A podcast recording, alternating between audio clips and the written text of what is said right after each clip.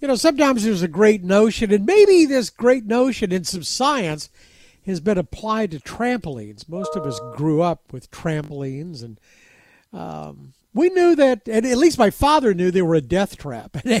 he wouldn't buy us one. We had to go to the a friend's house to uh, to go on the trampoline. But the fact is, it's so much fun, but they're so tough. But uh, there's a new company, relatively new company to me anyway. I guess it's been around 20 years called Springfree Trampoline. The U.S. headquarters is in uh, North Texas, but uh, they operate all over the world. The founder of the company is Stephen Holmes, and he joins us right now. It's good to have you with us. Yeah, terrific. Thank you to, for having me. We're looking forward to having a great conversation. Well, and I'm looking forward to a great conversation. I I would I would respectfully argue that my father was wrong that they're not death traps necessarily, because we always had had our kids did, but by golly, the uh, conventional uh, trampoline is not not really safe for little kids, I guess. Well, I mean, I think what you look at is our trampoline was invented by a dad. And he invented it because his wife said that his kids couldn't have a trampoline. And so he said he was an engineer and he said, Well, darn it, I'm an engineer, and engineers are designed to make the world a better place. And so he looked at a traditional trampoline and he looked at where kids could get hurt. And he said, Let's see if I can design one where I can design out the bad design where kids get hurt, which was springs and frame and falling off. And so that's where he started, and that's what we've taken as a legacy. So we've eliminated the springs, we've eliminated the frame, we've eliminated the ability to fall off. And as a result of that, we've eliminated about 90% of what we'll call design related injuries. And then on top of that, what we decided to do was let's be the Patagonia of trampolines, and we provide a 10 year, what I'll call complete warranty. You buy our product, you have nothing to worry about for 10 years. Yeah, the evolution of this company is fascinating. So, as I understand it, there is a professor, uh, Dr. Keith Alexander, who's what in New Zealand, and he came up with the idea for this. Yeah, that's exactly right. So, Dr. Alexander is a professional professor of mechanical engineering at the University of Canterbury in Christchurch, New Zealand.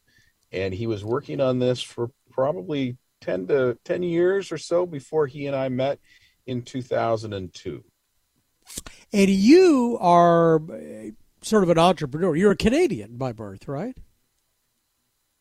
I am a Canadian. I have a my oldest daughter lives in Dallas, and so we have a connection to Texas. But yes, I am I am from Toronto, and uh, and proud to actually have uh, have connections around the globe, which is kind of fun.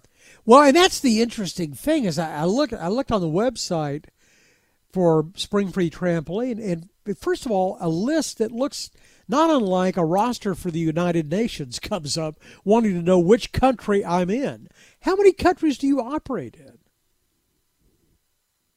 We're right now we're in 15 direct countries and uh, and then others through some distribution partners. Um, but uh, one of the reasons why we have chosen to do that is we found that child fun safety and creating a good safe backyard play system was universal. And so as we developed the product we tried to share it with as many people as possible. Are there no competitors for, for this? Are there other manufa- I've never heard of another manufacturer that doesn't use, you know, conventional springs and in a in a trampoline. Well, there certainly have been people who have tried, David. Uh, we have um, really spent a lot of time on the science, and we've and we've spent a lot of money on patents and uh, other types of, uh, you know, what I'll call differentiators. And so the core differentiator of our design and our product is what's called a pultruded rod.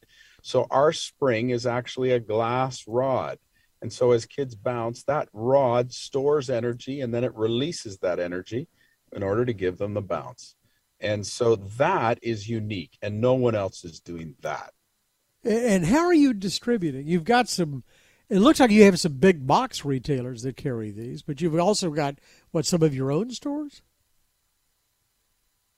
Yes, uh, what we chose to do is try and create an uh, what what what channel structure did we need to have? And I, I would encourage any of your listeners who are in business, there's a great a tool called the business model canvas, which takes your value proposi- proposition and, and asks you the question, how are you going to get it to your target customers? And right. it's either through a relationship or through channels. And so we have a broad channel strategy as well as a direct to consumer relationship strategy.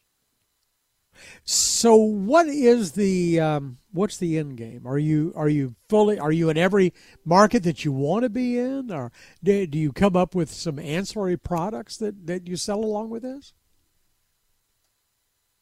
Um, we we do, but I want to answer your first question. Our what's the end game? The end game is is market penetration and expansion. Right. In the United States, our brand is is probably not known, and the interestingly enough, most people don't think of a trampoline as a brand. And so we're in the process of trying to ensure that our customers have the highest experience and share their experience about our product in order that we can continue to develop our brand because our end game and as goes back to the history of Dr. Alexander is to create safe high quality backyard play for the entire family. And and what about distribution? Are you in all the areas that you want to be in? Or are you still growing? No, I think we're still growing, and and interestingly enough, we've had some unbelievable success in certain markets, the medium-sized markets, and then in some other markets, it's been a challenge because of the the way in which the market is situated, its channel structure. So we're constantly trying to evaluate and and address new market opportunities. We we see real opportunities for us through the Midwest. We see opportunities in the West. This whole area of the Texas region here in Dallas has been a real adventure for us. That we're just really starting to see the success of our hard work. And um, yeah, so I think I think we have room for growth across the entire country, and we're going to try and continue to service the customers the best we can. And so, is that why you chose Plano, uh, north, sort of central part of the United States, to for distribution and for marketing? Well, we we first came to to Dallas. We opened in Dallas in 2012, and we did after a we did a complete study internally as to where are the markets in the United States that represented growth family values, um, large enough backyards that adopted. And Dallas came out as like that number one hub place that we could centrally base ourselves. And it has other benefits based on distribution with regards to trucking and transport. And so, um, yeah, we've been excited about making Dallas and the Plano our, our home and uh, the hub of our U.S. activities. Well, and, and the home of your daughter, anyway, if not you, right? Yes, that's true, and and um, and that's been a benefit too. All right. Well, I, I can't wait. I in fact I've got don't tell him now, but uh, I've got a, a, grandson who may may see a spring free trampoline in his in his near future. CEO of Springfree is uh, Stephen Holmes, our guest today. It's good to have you with us. Well, terrific to be with you. Thank you. Thanks a lot. For more of our conversation, go to krld.com slash CEO. I'm David Johnson. News Radio 1080 KRLD.